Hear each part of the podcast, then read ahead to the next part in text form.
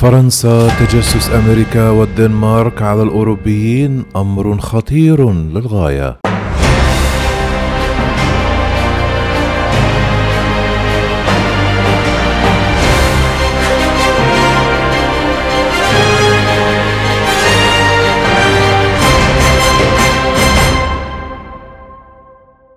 اعتبر سكرتير الدولة الفرنسي للشؤون الأوروبية كليمن بون اليوم الاثنين أن التجسس على مسؤولين أوروبيين من جانب أجهزة أمريكية بمساعدة الدنمارك سيكون أمر خطير للغاية. في حال ثبت غداة معلومات في هذا الصدد كشفت عنها وسائل إعلام أوروبية. وقال بون لتلفزيون وإذاعة فرانس إنفو أن الأمر خطير للغاية. يجب التحقق ما إذا كان شركاؤنا في الاتحاد الأوروبي الدنماركيون ارتكبوا أخطاء في تعاونهم مع الأجهزة الأمريكية. ثم من الجانب الأمريكي ينبغي رؤية ما إذا كان قد حصل في الواقع تنصت أو تجسس على مسؤولين سياسيين. ولم يستبعد بون فكرة أن يترتب على الأمر عواقب فيما يخص التعاون مع الولايات المتحدة وأضاف لسنا في عالم مثالي. إذا هذا النوع من التصرف للأسف يمكن أن يحصل سنتحقق منه. وتابع بين الحلفاء يجب أن تكون هناك ثقة. تعاون أدنى إذا هذه الأحداث المحتملة خطرة يجب التحقق منها ومن ثم استخلاص العواقب التي ترتبها فيما يخص التعاون. يأتي هذا بعدما أفادت وسائل إعلام دنماركية وأوروبية الأحد بأن الولايات المتحدة تجسست على سياسيين أوروبيين بارزين بينهم المستشارة الألمانية أنجيلا ميركل بين عامي 2012 و 2014 بواسطة برنامج تعاون مع المخابرات الدنماركية. وقالت هيئة الإذاعة الدنماركية العامة إن وكالة الأمن القومي الأمريكية NSA تنصتت على كابلات الإنترنت الدنماركية للتجسس على سياسيين ومسؤولين رفيع المستوى في ألمانيا والسويد والنرويج وفرنسا. وأضافت أن وكالة الأمن القومي استغلت تعاونها في مجال المراقبة مع وحدة الاستخبارات العسكرية الدنماركية للقيام بذلك.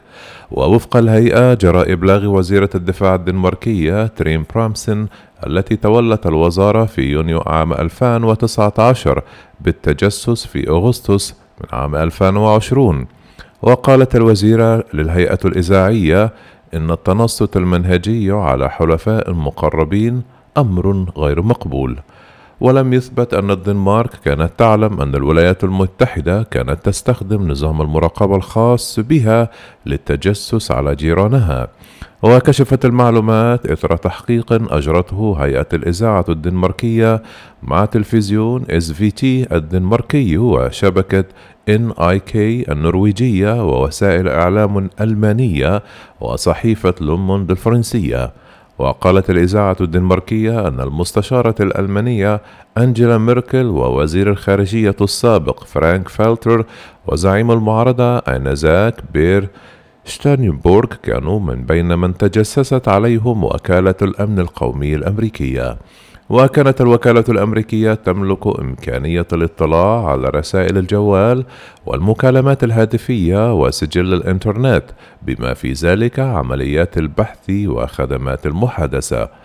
وذكرت تفاصيل التجسس في تقرير داخلي وضعته وحدة الاستخبارات العسكرية الدنماركية تحت اسم عملية دينهامر وقدم إلى قيادة الوحدة في مايو من عام 2015 كما أوضحت هيئة الإذاعة الدنماركية أن معلوماتها مستقاة من تسعة مصادر مختلفة لها اطلاع على تقارير وحدة الاستخبارات العسكرية الدنماركية وشددت على أن هذه مصادر عدة أكدت ما خلصت إليه. ولم تعلق وحدة الاستخبارات العسكرية الدنماركية أو مديرها في ذلك الوقت لارس فينسن على التقرير الإعلامي. في حال تأكده فإن التجسس الأمريكي كان يجري أثناء وبعد قضية إدوارد سوندون عام 2013 التي تفجرت عندما كشف المتعاقد السابق مع المخابرات أو الحكومة الأمريكية أنها كانت تتجسس على مواطنيها وحلفائها وكانت هيئة الإذاعة الدنماركية قد أفادت في نوفمبر من عام 2020 أن الولايات المتحدة استعملت كابلات دنماركية للتجسس على صناعة الدفاع المحلية وأخرى أوروبية من بين عامي 2012 و 2015 يذكر أن الدنمارك الحليف المقرب من الولايات المتحدة ستضيف عدة محطات إنزال لكابلات الإنترنت البحرية من وإلى السويد والنرويج وألمانيا وهولندا والمملكة المتحدة.